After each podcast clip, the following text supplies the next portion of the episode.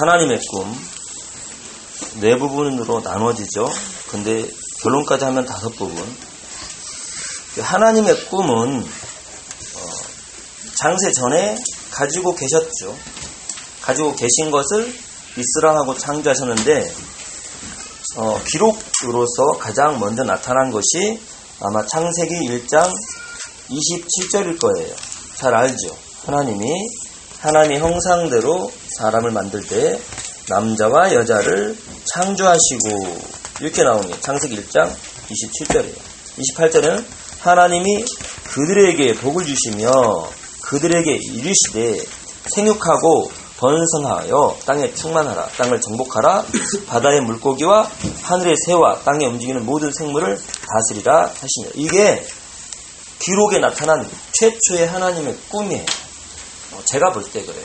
여기 기록해 놓지는 않았지만 뭐냐면 사람을 만들고 사람을 통해서 하나님의 모든 피조 세계를 다스리게 하자. 이게 하나님의 꿈이에요. 그렇기 때문에 1장 26절에는 우리가 이렇게 나오죠. 하나님 이르시되 우리의 형상을 따라 우리의 모양대로 우리가 사람을 만들고 왜 하나님의 형상대로 하나님께서 사람을 만드느냐? 그들로 바다의 물고기와 하늘의 새와 가축과 온 땅과 땅에 기는 모든 것을 다스리게 하자 하시고 예, 계획이 그거예요. 하나님 꿈꿨던 것이 우리 형상으로 인간을 만든 이유는 그 인간을 통하여서 모든 것을 다스리게 하자. 그렇게 계획을 세워놓고 그 다음에 실행한 것이 27절이고 그 다음 명령을 하죠. 이제 이것을 네가 해라라고 28절에 복을 주시면서 합니다. 그래서 하나님의 꿈이 지금 어떻게 됐습니까? 지금 하나님의 꿈이 창세기 1장 27절에 하나님이 꿈을 꾸시고 인간을 만들었는데 그 꿈은 어떻게 되었습니까? 지금 지금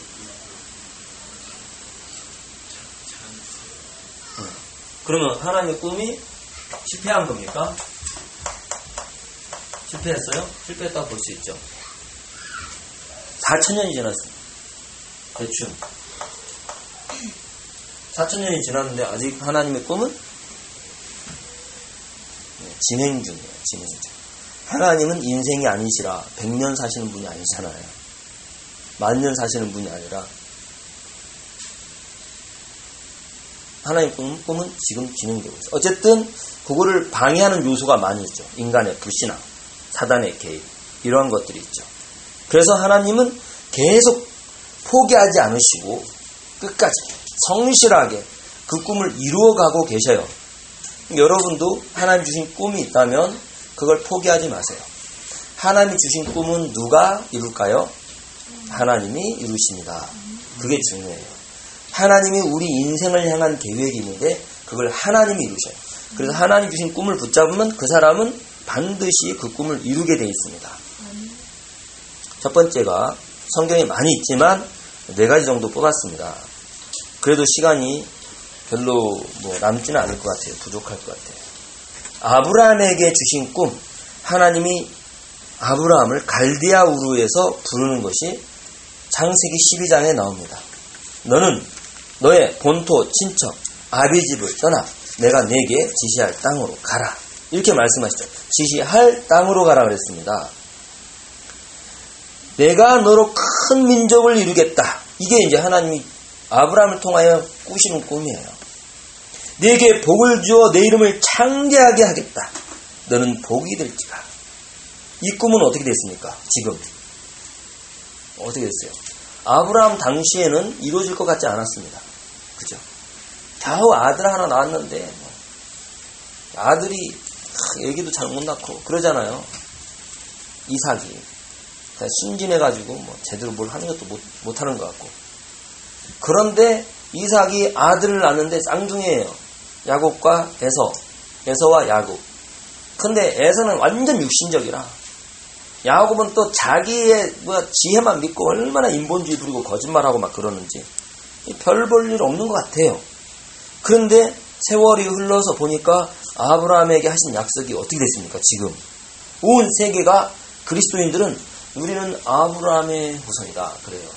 또 자기들이 그리스도인이라고 하는 다른 기독교인이라고 하는 사람들, 천주교에서도 우리는 아브라함 후손이다 그래요. 러시아 정교에서도 우리는 아브라함 후손이다 그래요. 심지어는 이슬람에서도 우리는 아브라함의 후손이다. 그러니까 어마어마하게 큰 모든 거의 종교들이 우리는 아브라함의 후손이다 그래요. 그래서 지금 동교, 종교 통합을 이끄는 천주교가 주로 확 해가지고 이끄는데, 주도에서 이끄는데, 우리는 아브라함의 똑같은 아브라함의 후손이다. 이걸로 통합을 하려고 해요. 아브라함의 후손이면 되는 게 아니죠. 그리스도 예수로 구원을 받아야 되죠. 어쨌든 지금 아브라함이 이름이 창대하게 되었습니다. 이 아브라함의 이름이 복이에요. 그 자체가. 그 아브라함이라는 그 민족이 얼마나 큰 민족이 됩니까? 이스라엘은 조그맣지만 다 아브라함의 이름으로 일컬음 받으니까 어마어마하게 크죠. 근데 너를 축복하는 자에게는 내가 복을 내리고 너를 저주하는 자에게는 내가 저주하리니 땅의 모든 족속이 너로 말미암아 복을 얻을 것이다. 이랬습니다. 지금 땅의 많은 족속들이 아브라함으로 말미암아 복을 얻었지만 모든 족속이란 말은 제가 놓은 이유가 있어요. 천하 만민이 너로 말미암아 복을 얻을 것이다. 이게 이걸 왜 줄거 놨냐? 아직은 성취 중이에요. 완료가 안 됐습니다. 그렇죠? 아직도 복음을 못 들은 나라가 많고 그렇습니다. 이번에 청소년 성교 캠프 할 때 원래는 성교 나가기 전에 캠프를 하는데 시간을 다른 학교들하고 막 늦게 방학하는 그런 학교가 있고 막 그래가지고 맞추느라고 늦게 했어요. 근데 이미 성교 성교를 다녀온 애들이 300명. 외국의 각자 나라에 다녀온 애들. 대단하죠. 근데 그런 애들이 돈을 많이 들이고 가잖아요. 뭐 자기 돈 있는 사람도 있겠지만 대부분은 부모님이 되겠죠. 부모님이 사명자. 그래서 돈을 수백만 원, 수백만 원을 들이고 가는데 가는데 걔들이 뭐 하냐면 설사를 해야 된다는 거지. 물갈이 해가지고 설사를 쫙쫙. 그러니까 그 현지인들이 신기하다는 거지. 와서 설사만 해야 되니까. 그리고 애들이 한국하고 다르니까 자기도 모르게 불평불만을 한다는 거지. 자꾸 불평불만 많죠. 날씨는 덥죠. 음식은 안 맞죠. 뭐 여러 가지. 짜증난 일도 많고 그러죠. 사람은 뭐 마음에 들겠어요. 하고. 그러니까 그 메시지 하거나 예배 드릴 때 좋은다는 거지. 가장 끼고 좋고. 그런 사람들이 무슨 설교와 성교를 하겠냐 싶잖아요. 그런데 걔들이 기도하자 그러면 주야 하고 외친대잖아. 주야. 주야. 자다가도 졸다가도 기도하자 그러면 쬐 하고 막 울고 막 기도한다는 거지. 그러니까 전 세계에서 지금 코리안 프레이 있잖아요. 한국식 기도. 그러면 주여 주여 주여 세 번 외치는 거야. 주여 주여. 우리나라가 계속 부흥, 한국 교회 부흥이 있으면서 우리 기도합시다. 그러면 세 번 주여 주여 하면서 하는 게 다 됐잖아요. 그래가지고 기도하는 거예요. 근데 걔들이 뭐 한국 사람의 저주가 있다네. 그게 뭐냐면 영어를 12년 동안 공부해도 절대 말을 못한다는 거예요. 영어를 쓰기는 쓰고 읽기는 읽는데 말을 하지는 못한대. 대화를 하라 그러면. 그리고 알아듣지도 못한대. 그 저주야. 한국의 저주. 선교사님이 한 얘기예요. 근데 말도 못하지. 불평 불만이지. 예배 시간이 절지. 근데 그런 애들 나가지고 한글로 써준 전도지를 읽어주는데 그 이슬람권 사람들이 예수를 믿겠다는 거예요. 그리고 이제 선교사님 가서 양육해가지고 이 사람들이 자기는 이곳에 생명 걸렸다. 이슬람에서 그리스도인으로 바뀌면 그 사람들은 테러 대상이에요. 죽여도 괜찮아요. 그 나라에서. 부모님도 자녀를 죽이는 입장이에요. 그 정도로 심각해요. 근데 그 사람들은 목숨을 걸고 나 예수 믿겠다 그러는 거예요. 지금까지 내가 이슬람에서 계속 우리 할아버지, 아버지 내가 계속 속아왔다. 나는 이제는 이제 이슬람 안 한다. 예수만 믿겠다. 그러는 거예요. 그러고 자기가 또 돈 모아가지고 자기보다 더 못 사는 나라에 가가지고 또 선교를 해요. 신기하잖아요. 하나님이 이런 연약한 사람들을 사용해서 복음을 증거하게 하시는 게 하나님이 얼마나 지금 소원이 그 현지 복음을 못 듣는 사람들에게 있으면 그러겠냐고요. 근데 심지어는 이란, 이라크 이런 데서는요, 그 선교사가 안 갔어. 근데 자기들이 혼자 막 잠자다가 꿈꿔가지고 예수님 만나가지고 그리고 교회 찾아오고 예수 믿고 그런 사람이 한두 명이 아니에요. 꿈꿔가지고 예수 믿는 사람, 환상 보고 예수 믿는 사람 많아요. 그래가지고 선교사를 자기가 찾아오는데 예수님이 저기 가면은 선교사 있다 만나라 꿈에 그래가지고 가보면 진짜 만나는 거예요 선교사를 학교 앞에서 학생들이 있으니까 선교사로 간 학생들이 있으니까 걔들을 만나는 거예요. 그래가지고 보고만 하나님의 소원이 어디에 있는지 잘 보셔야 돼요. 천하 만민이 너로 인하여 복을 받을 것이다. 아멘. 그런데 그렇게 정말 기도하고 울면서 기도하고 가지고 복음 전하는 그 학생들을 우리가 산이가 만났을 때에는 한가 그리스도가 희미한 거예요. 그래서 잠을 안 자고 새벽 3시까지 복음을 전해서 영접을 시켰잖아요. 그 이유는 뭐죠? 일단 복음을 전파하는 건 너무나 너무나 소중한 일인데 복음이 약한 거예요. 그래서 현지인들이 아 예수 믿겠다 그랬거든요. 근데 예수가 누구냐 물으면 예수 누구야? 되물어요. 그런 사람들이 많아.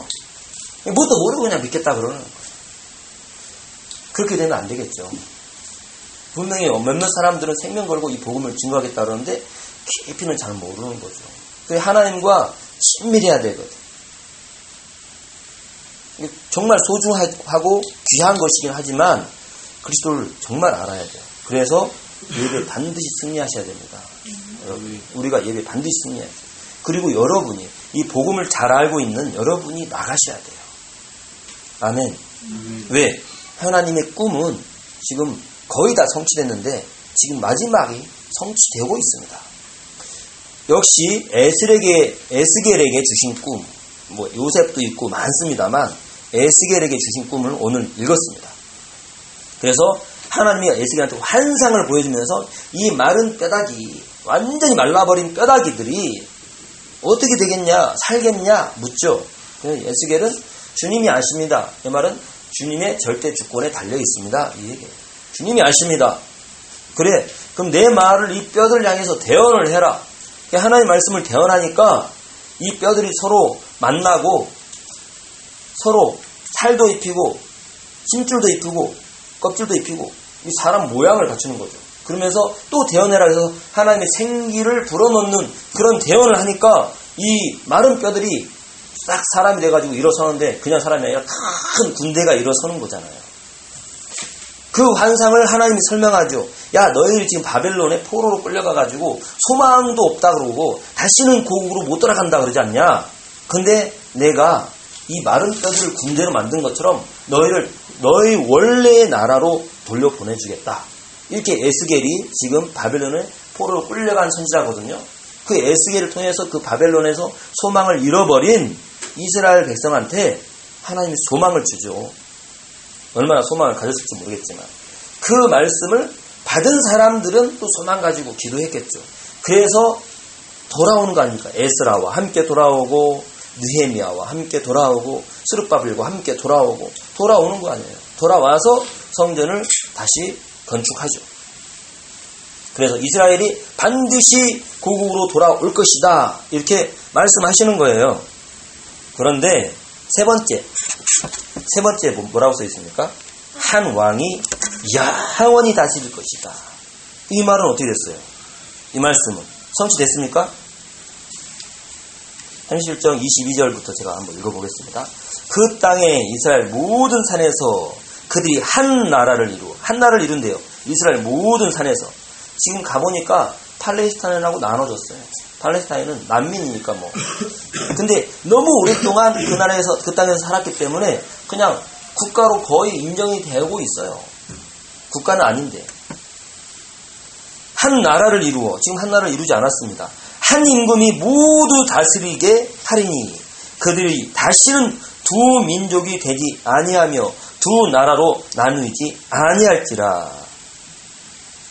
23절 그들이 그 우상들과 가증한 물건과 그 모든 죄악으로 더 이상 자신들을 더럽히지 아니하리라. 내가 그들을 그 범죄한 모든 초소에서 구원하여 정결하게 한즉 그들은 내 백성이 되고 나는 그들이 하나님이 되리라. 우상들을 다 없애버린 데죠. 지금 이스라엘 사람들은 우상을 완전히 없애버렸어요. 우상 없습니다. 그리고 이슬람권에서도 우상을 완전히 없앴어요. 이슬람권도 우상 숭배 안 합니다. 심지어는 우리 그리스도인들이 나는 그리스찬이다 그러면 형제라 그러면서도 예수 믿으라 그러면 너희는 십자가를 우상으로 숭배한다 이렇게 얘기해요. 우리는 아닌데 오해하고 있죠. 십자가까지도 우상으로 보는 이슬람 뭔가 하나님이 계획한 일이 보이지 않습니까? 히브리 사람과 이슬람 사람들이 하는 것들이 우리가 복음 가지고 가면 얼마나 환영하는지 몰라요 이슬람 사람들이 환영해가지고 막 음식 나눠주고 음료수 대접하고 같이 얘기하고 너무너무 좋아해 그러다가 복음 들어가 복음. 하나님이 마지막 시대를 지금 이슬람이 꽁꽁 묶고 있는 것 같지만 들어갈 구멍이 있어요 하나님 만들어놨어요 24절 내 종 다윗이 그들의 왕이 되리니 그들 모두에게 한 목자가 있을 것이다. 모두에게 한 목자. 누구 얘기하는 거예요? 이 한 목자는 예수 그리스도예요. 한 왕은 누구예요? 예수 그리스도예요. 근데 예수 그리스도인데 있을 것이라. 그들이 내 규례를 준수하고 내 율례를 지켜 행하며 내가 내 종 야곱에게 준 땅 곧 그의 조상들이 거주하는 땅에 그들이 거주하되 그들과 그들의 자자 손손이 영원히 거기에 거주할 것이요. 내 종 다윗이 영원히 그들의 왕이 되리다 내종 다윗. 그래서 다윗의 후손으로 오신 예수 그리스도 이 족보를 얘기할 때 다윗의 후손으로 오신 분이라는 걸 반드시 얘기하는 이유가 이거예요. 내가 그들과 화평의 언약을 세워 영원한 언약이 되게 하고 또 그들을 경고하고 번성하게 하며 내 성수를 그들 가운데 세워서 영원히 이르게 하리니 27절 내 초소가 그들 가운데 있을 것이며 나는 그들의 하나님이 되고 그들은 내 백성이 되리라. 예. 그들은 내 백성이 되리라. 이야기하고 이 말하고 내 종 다윗이 영원히 그들의 왕이 되리라 이 말하고 매치를 시켜보세요. 내 종 다윗이 영원히 왕이 되는데 그 왕은 나다 이 말이잖아요. 맞습니까? 그러니까 하나님의 나라가 온다는 거네요. 28절 내 송소가 영원토록 계속 영원토록 이 말씀을 계속 드시죠. 그들 가운데 있으리니 내가 이스라엘을 거룩하게 하는 여호와인 줄을 열국이 알리라 하셨다 하라. 예. 이때가 아직 안 왔어요. 한 왕이 영원히 다스리는 그 나라가 아직 안 왔어요. 이 약속은 다른 거는 다 이루어졌잖아요. 바벨론 뭐에서 돌아오게 하는 그 약속도 이루어졌잖아요.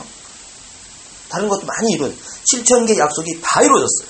그런데 마지막 영원한 왕이 영원히 다스리는 하나님 나라는 아직 지금 진행 중입니다. 그래서 하박국서를 봅니다.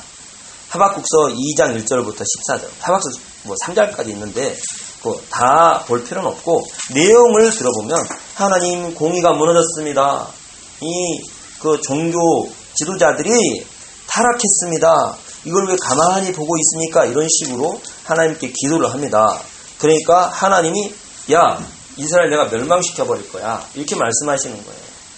하나도 안 남겨놓고 다 멸망시켜 버릴 거야. 근데 무엇을 가지고 멸망시키냐? 저 갈대아 족속, 바벨론 족속을 일으켜가지고 그들 강한 나라를 일으켜가지고 이스라엘의 죄를 내가 심판할 거야. 이렇게 말씀하시는 거예요. 그러니까 하박국이 생각하기에 아니 이스라엘이 아무리 악하더라도 그 바벨론 사람하고 비교할 수 있습니까? 그 사람들은 이방인이고 악한 자들인데 왜 악한 자들을 써서 하나님의 백성들을 멸망시킵니까? 이렇게 얘기를 하죠. 그렇게 기도를 해놓고 내가 높은 성에 올라가 가지고 하나님이 어떻게 대답, 하는가 들어보겠다. 이렇게 얘기를 합니다. 근데 하나님께서 뭐라 하냐. 야, 달려가면서도 읽을 수 있게 이거를 기록해라. 이렇게 말씀합니다. 달려가면서. 막, 막 뛰어가면서도 글 써 있는 게 크게, 강하게 써 있으면 쏙 들어오잖아요. 이렇게. 반드시 날이 올다. 심판의 날이 온다. 이 강한 바벨론도 내가 멸망시켜버리겠다. 이렇게 말씀하시는 거예요. 그런 얘기를 들으니까 이 하박국이 나, 내가 몸이 떨린다. 내 내장이 떨린다. 내가 너무 두렵다. 그런데 물이 바다 덮음같이 여호와의 영광을 인정하는 것이 온 세상에 가득하게 될 것이다. 이 말씀을 딱 봤잖아요. 하박국서 중간에. 그러니까 아하 그렇구나. 심판할 걸 심판하고 이 우리를 멸망시킨 바벨론도 완전히 멸망시키지만 결국은 하나님의 나라가 이루어지는구나. 이 땅에. 그러니까 이 하박국이 막 신나서 찬양하는 게 뭐예요? 야, 무화과 나무가 잎이 말라버리고 감람나무 열매가 없으며 외양간에 송아지가 없어도 포도나무 열매가 없어도 등등등 다 없어도 없어도 없어도 나는 여호와로 말미암아 기뻐하며 즐거워하겠다. 이게 하나님 부흥을 속히 보내주십시오. 이렇게 기도하고 나서 그 찬양을 해요. 근데 그 부흥이 뭐라고요? 이 나라 멸망 속히 오게 해주십시오. 이거예요. 멸망이 중요한 게 아닌데 하나님의 존재가 하나님의 영광이 확실하게 드러나는 그거예요. 그러니까 하나님의 영광이 드러나는 건 뭐냐? 죄악을 불태워버리는 거죠. 죄를 심판하는 거죠. 그리고 주님을 기뻐하는 자들에게 축복하는 거죠. 그게 하나님의 영광이거든요. 그게 부흥이에요. 정말 하나님을 사랑하는 자를 축복하고 하나님의 존재를 나타내고 하나님의 영광이 드러나는 거 그게 부흥이라고요. 어? 자기 욕망에 사로잡힌 사람 숫자가 많아져가지고 주여 주여 내 야망과 욕망과 정욕을 이루어 주십시오. 그렇게 기도하는 게 부흥이 아니라고요. 그러니까 대부분 부흥 그러면 막 사람 숫자가 많아져가지고 막 부르짖는데 자기 배를 위해서 자기 야망과 정욕을 위해서 자존심을 위해서 막 기도하는 거예요. 그러니까 기도를 많이 했다는 사람을 만나보면 어떤 사람은 엄청 이기적인 사람이 있어요. 그거 기도가 엉터리 기도를 한 거예요. 오히려 하나님이 싫어하는 하나님을 대적하는 기도를 한 거죠. 기도를 하면 하나님을 닮아가야죠. 사랑과 희생과 헌신과 배려 이게 닮아가야 되는 거예요. 어쨌든 이 하박국에서도 결국은 이스라엘 멸망시킨다 그 말씀대로 멸망됐습니다. 이스라엘 멸망시킨 바벨론이 더 과도하게 힘을 내가지고 이스라엘 너무 심하게 멸망시키고 다른 나라를 심하게 멸망시키면서 자기는 너무너무 교만했단 말이에요. 그래서 빨리 멸망시켜버렸어요. 하나님이. 하박국 선지자에게 말씀하신 대로. 근데 역시 물이 바다 덮음같이 여호와의 영광을 인정하는 것이 온 세상에 아직은 가득하지 않아요. 가득해지고 있습니다. 그날에 반드시 옵니다. 하나님은 실현을 하시는 분이 아니죠. 반드시 이루시는 분이죠. 그게 하나님의 꿈이에요. 창세기 1장 27절부터 꿈꿔왔던 겁니다. 아멘! 아멘. 자, 잠에서 깨세요. 잠에서 깰 때입니다. 역시 마지막 사도 요한에게 주신 꿈이에요. 요한계시록. 전체가 다 그 얘기예요. 근데 계시록 2장에는 2장부터 3장까지 보면은 일곱 교회에 대해서 예수님이 얘기하죠. 그 일곱 교회는 소아시아 일곱 개, 지금 터키에 다 있습니다. 터키. 그런데 그 교회는 가보면 저는 안 가봤어요. 사진으로만 봤어요. 근데 그냥 뭐 대리석 몇 조각만 남아있어요. 다 무너지고 흔적만 남아있는데 그걸 관광지로 개발해가지고 돈을 벌어서 먹고 사는 데가 터키죠. 관광할 게 너무 많아. 거기는 많은 강대국이 쳐들어와가지고 어, 살았던 흔적이 너무 많아요. 그래가지고 땅을 파가지고 유유, 유물이 나오면 이게 한 뭐 3, 400년 됐다. 그러면 그거는 신경 나서 묻어놓는 데잖아요. 뭐 최소한 뭐 천년, 이천년 되어야 유적으로 본다는 거죠. 그래가지고 관광 자원이 너무 많아가지고 그렇게 한다는 거죠. 왜 일곱 교회가 흔적만 남아 있습니까? 예수님이 미리 말씀하셨어요. 다, 야 너희들 사랑을 잃어버렸다. 사랑을 회복하라. 안 그러면 촛대를 옮겨버린다. 너희들 우상숭배 벗어야 된다. 너희, 너희들 열심히 한 건 좋다. 성실한 건 좋다. 수고한 건 좋다. 잘하는 건 칭찬하셨지만 또 잘못한 것에 대해서 음행을 용서하지 않은 것에 대해서 이런 거 있잖아요. 그런 거. 우상 숭배한 거, 단을 지은 거, 사랑을 잃어버린 거 등등 영적인 생명을 잃어버린 것을 예수님이 계속 책망하셨죠. 육신의 것만 열심히 하고 영적인 걸 잃어버리면 결국 촛대가 옮겨져서 터만 남는 거예요. 터만. 터만 남아서 뭐 할 거예요? 그거는 과거입니다. 과거에 그 영화로웠던 교회 흔적 가서 보면 뭐 합니까? 그거 보고 뭐 눈물 흘릴 거는 미래를 향한 눈물을 흘려야 되지. 그러니까 이스라엘이나 팔레스타인 가면은 뭐 예수님이 탄생 교회 관광객이 얼마나 많이 몰려오는지 몰라요. 그러니까 그 주변에 그 기념품 가게가 쫙 있는데 기념품 온갖 것들을 다 팔아. 자기들은 안 믿으면서 그 기념품들을 만들어서 팔아요. 장사해 먹으려고. 기념품, 그리고 관광지, 관광객 식당, 식당도 비싸요. 근데 엄청 몰라요. 그래 보고 막 건물 보고 은혜 된다. 좋아라. 좋아할 거 하나 가보고 싶지도 않아 나는. 가서 기념 촬영을 했지만 지나가면서 지나가면서 거기 가려고 간 게 아니라 전도하러 지나가면서 과거에 묻어둘 거뭐 있어요? 하나님의 소원은 하나님의 꿈은 지금도 우리에게 이루어지고 있습니다. 아멘. 실행되고 있습니다. 아멘. 그 일곱 교회에게 주신 그 말씀이 오고 오는 모든 교회에 주시는 말씀이에요. 일곱 가지 유형이 있는 거예요. 말세를 살아가는 교회, 일곱 개의 유형이 있는 거예요. 그 유형 가운데 반드시 속한답니다. 자기 교회를 진단해야 돼. 그 일곱 교회를 보면서. 아, 나는 첫사랑을 회복해야 되는구나. 아, 나는 음행을 버려야 되는구나. 아, 나는 우상숭배를 버려야 되는구나. 이렇게 내가 눈을 씻고 하나님의 나라에 대해서 봐야 되는구나. 내가 거룩한 옷을 입어야 되는구나. 끝까지 견뎌야 되는구나. 이 복음 붙잡고 끝까지 견디는 자는 승리의 멸관을 주신다잖아요. 그러니까 끝까지 견뎌야 돼요. 마지막까지 싸워 이겨야 됩니다. 유혹이 얼마나 강한지 유혹 아니면 핍박 둘 중에 하나 계속 옵니다.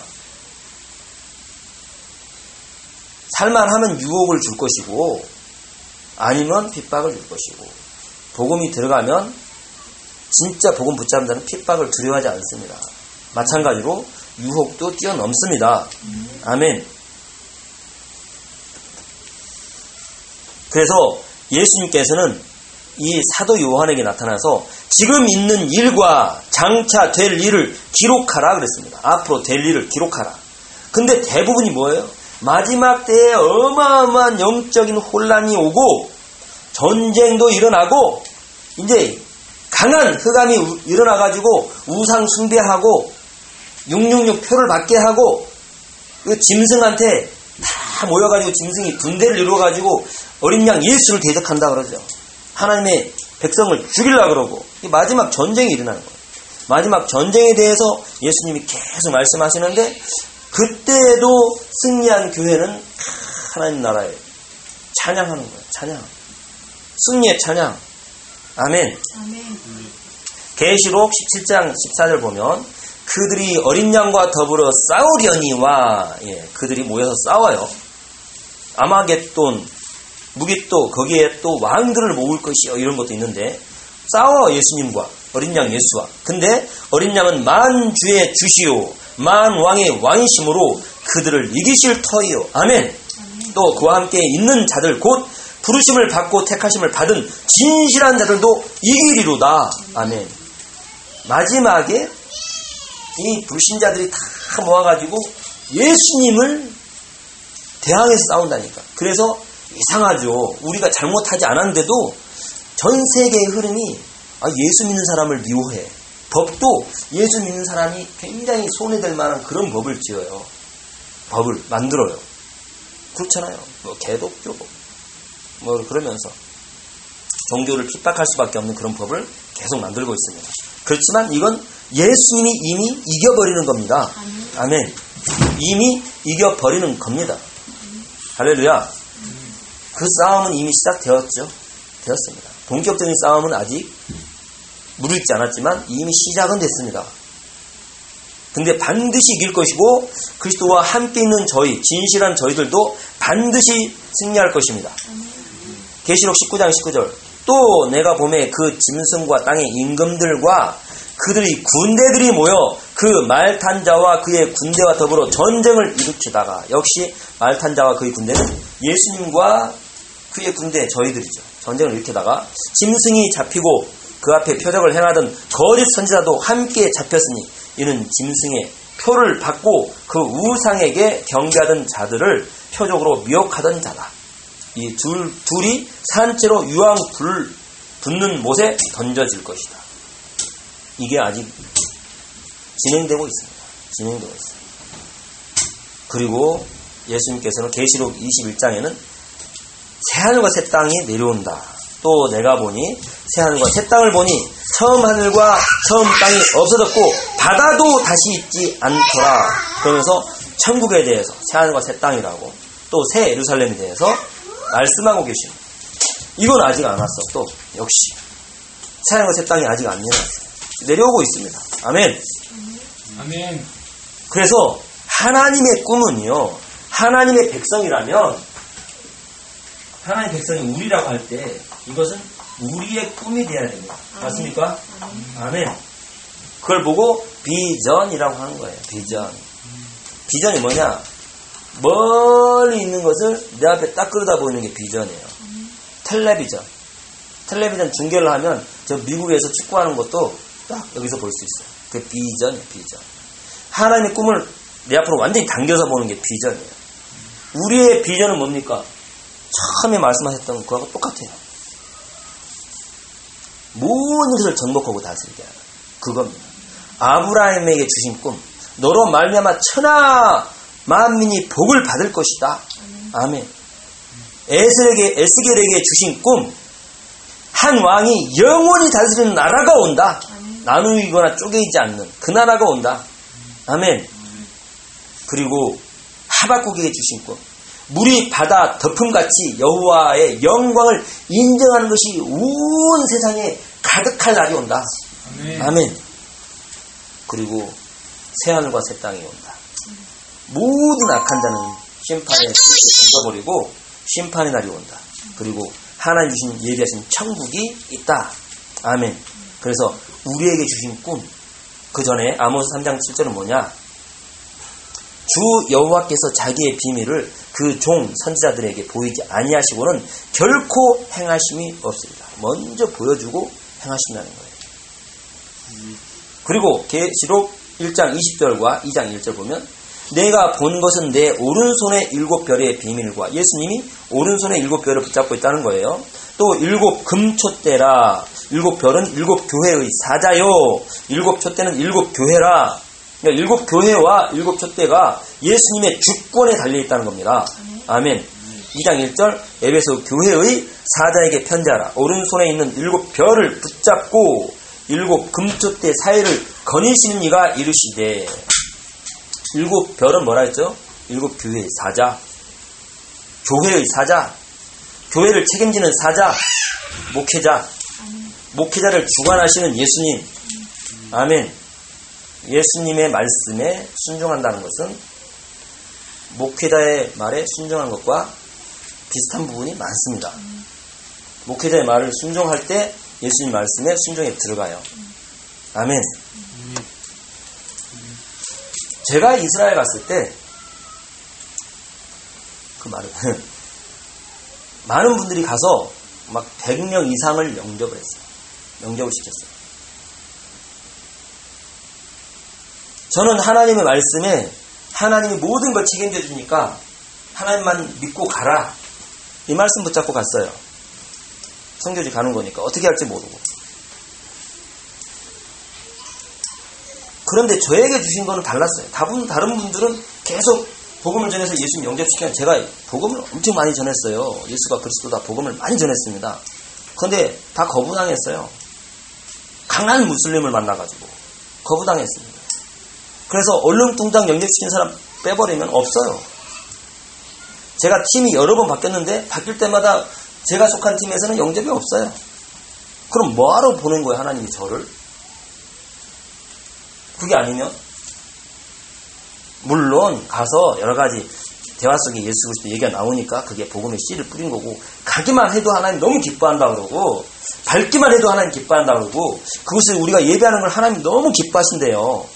그건 맞지만 그걸 목적으로 간 건 아니잖아요. 영접이 있어야지. 양육이 있어야지. 근데 그것에서 하나님이 특별히 저를 사용하신 게 굉장히 강력한 게 있었어요. 은혜가 너무 많았어요. 그거를 말하기가 쉽지는 않아요. 여러 가지 이유가 있어서. 근데 오기 전에 주신 비전이 뭐냐? 한국 교회를 깨워야 된다는 거예요. 한국 교회는 20년 이상 마이너스 성장입니다. 20년 이상. 1907년, 1900, 야, 2007년, 2007년 이후로 계속 마이너스 성장이에요. 2007년에 하나님이 테스트가 있었는데 그 테스트에 합격하지 못했어요. 안타깝게. 그게 아프가니스탄 순교 사건. 다 모른 척 했어요. 한 단체만 빼놓고. 그 이후로 교회가 막 분쟁과 이단 논쟁과 이런 걸 통해서 교회는 점점 감소 추세. 그래서 주일학교도 지금 예배 없는 데가 너무 많아요. 한국 교회가. 저녁 예배도 없어져 버리고, 철야 예배도 없어졌고, 이제. 거의 없어졌고, 교회가 점점 감소 추세. 20년 이상 교회가 감소한 나라 중에서 다시 회복된 나라는 없답니다. 지금 굉장한 위기죠. 그러니까. 20년 이상 우리는 감소해 왔습니다. 근데 하나님이 한국 교회를 깨워라. 이 말씀을 주시는 거예요. 메시지를. 그러니까 처음 갔을 때부터 제가 예배를 인도하면서 본 게 그거예요. 한국 교회와 그걸 향한 애통함이었어요. 그 다음에 지금까지 전통에 빠져 있고 다른 것에 빠져 있는 예, 안일함과 나태함, 번영, 성공 이걸 꿈꾸고 있는 교회, 그걸 외치고 있는 교회 그게 아니라 정말 모세 다음에 여호수아 세대가 일어난 것처럼 다음 세대를 일으켜야 된다. 그게 하나님 주신 비전이에요. 세계 복음화를 위해서 주시는 겁니다. 그래서 10만 선교사를 파송해야 된다. 10만 선교사는 제가 만들어낸 게 아니고 누가 만들어낸 게 아니에요. 우리 단체에서 만들어낸 게 아니고 1980년에 무슨 일이 있었는지 임금비 전사님 아세요? 여기 참여했으니까. 소문 들었을 거예요. 순복음 교회 중심으로 해가지고 여의도에서 100만 명이 모였던 거. 크리스찬들. 임금비 전사가 거기 참여했대요. 그때 이미 하나님 앞에 서원을 했습니다. 이 역사 속에서 한국 교회가 다 모여가지고 100만 명 모였으면 어마어마하죠. 서원했어요. 우리가 10만 성교사 파송하겠습니다. 100만 성도를 일으키겠습니다. 이 서원을 1980년에 한 거예요. 그런 걸 통해서. 그리고 2006년에 2006년에 하나 앞에서 사인까지 한 거예요. 교회들이 교계 지도자를 모여가지고 2030년까지는 우리가 10만 성교사 내보내겠습니다. 하나 앞에 한 거예요. 모든 교계 지도, 한국에 있는 교계 지도자들이 모여서. 근데 2007년에 아프가니스탄 피난 사건이 일어났을 때 다 모른다고 했어요. 모른다. 왜 나갔냐고 다 손가락질이나 했지. 그 순교로 인정도 안 했어요. 하나님 보실 때 너무 소중한 순교인데. 그래서 이렇게 된 거예요. 그럼 우리가 다시 회복해야 돼요. 하나님 주신 약속. 우리 조상들이 한 약속이에요. 우리 조상들. 아브라함이 멜기세덱에 11조를 드린 거를 뭐라고 나옵니까? 히브리서는 아브라함의 허리에, 허리에 있던 모든 레위인들이 드린 거다. 이렇게 나오잖아요. 레위인들이 태어나지도 않았는데 레위인이 드린 거다. 이렇게 얘기한 거예요. 그런 것처럼 우리가 없을 때 우리 조상들이 하나님 앞에 소원했던 거 후대인 우리가 감당해야 되는 거예요. 서원을 갚아야 되는 거예요. 하나님은 지금 마지막 세대를 일으켜 세우고 있어요. 마지막 남은 자를 전 세계에서 불러 모으고 있어요. 마지막 전쟁이에요. 영적 전쟁. 그래서 전 세계에서 하나로 모여가 아니라 동맹, 영적 동맹으로 동맹으로 함께 기도하면서 함께 성교를 향해서 나가는 겁니다. 그래서 40만 40만 우리나라에서 자체적인 기도운동, 생명운동, 예배운동이 일어나요.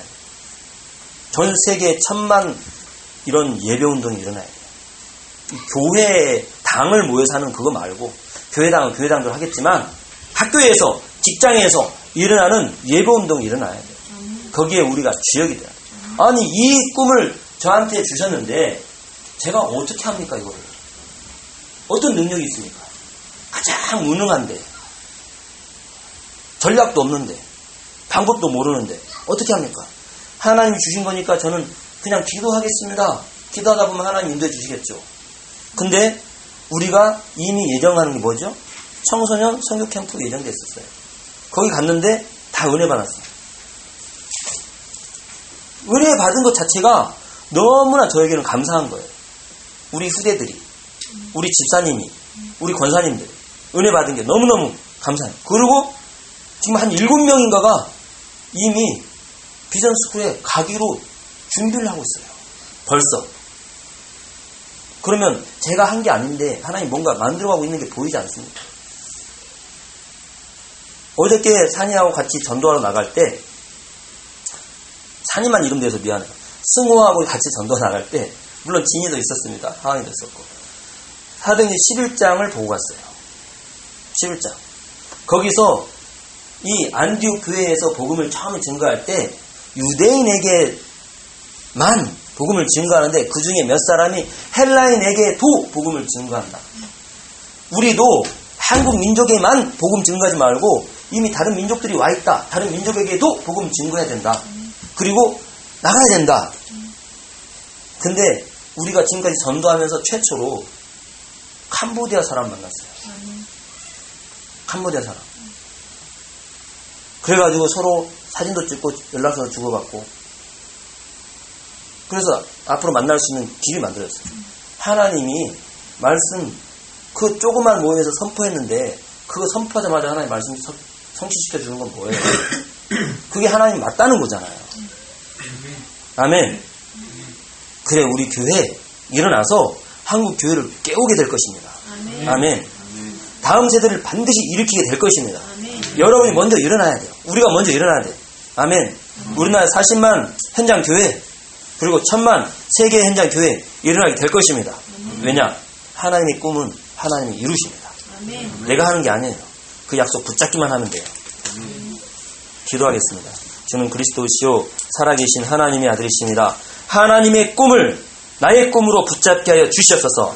그리고 하나님이 지금도 말씀을 성취하고 계시고 반드시 승리케 하시는 주님을 우리의 모든 삶에서 체험하게 하여 주시옵소서. 그래서 한국 교회를 깨우게 하시고 다음 세대를 일으키게 하시고 우리나라에서 10만 선교사를 반드시 방송하도록 하나님 능력으로 우리 교회를 붙잡아 주시옵소서. 하나님의 교회를 붙잡아 주시옵소서.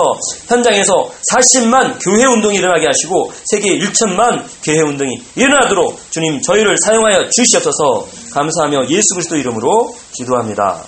아멘.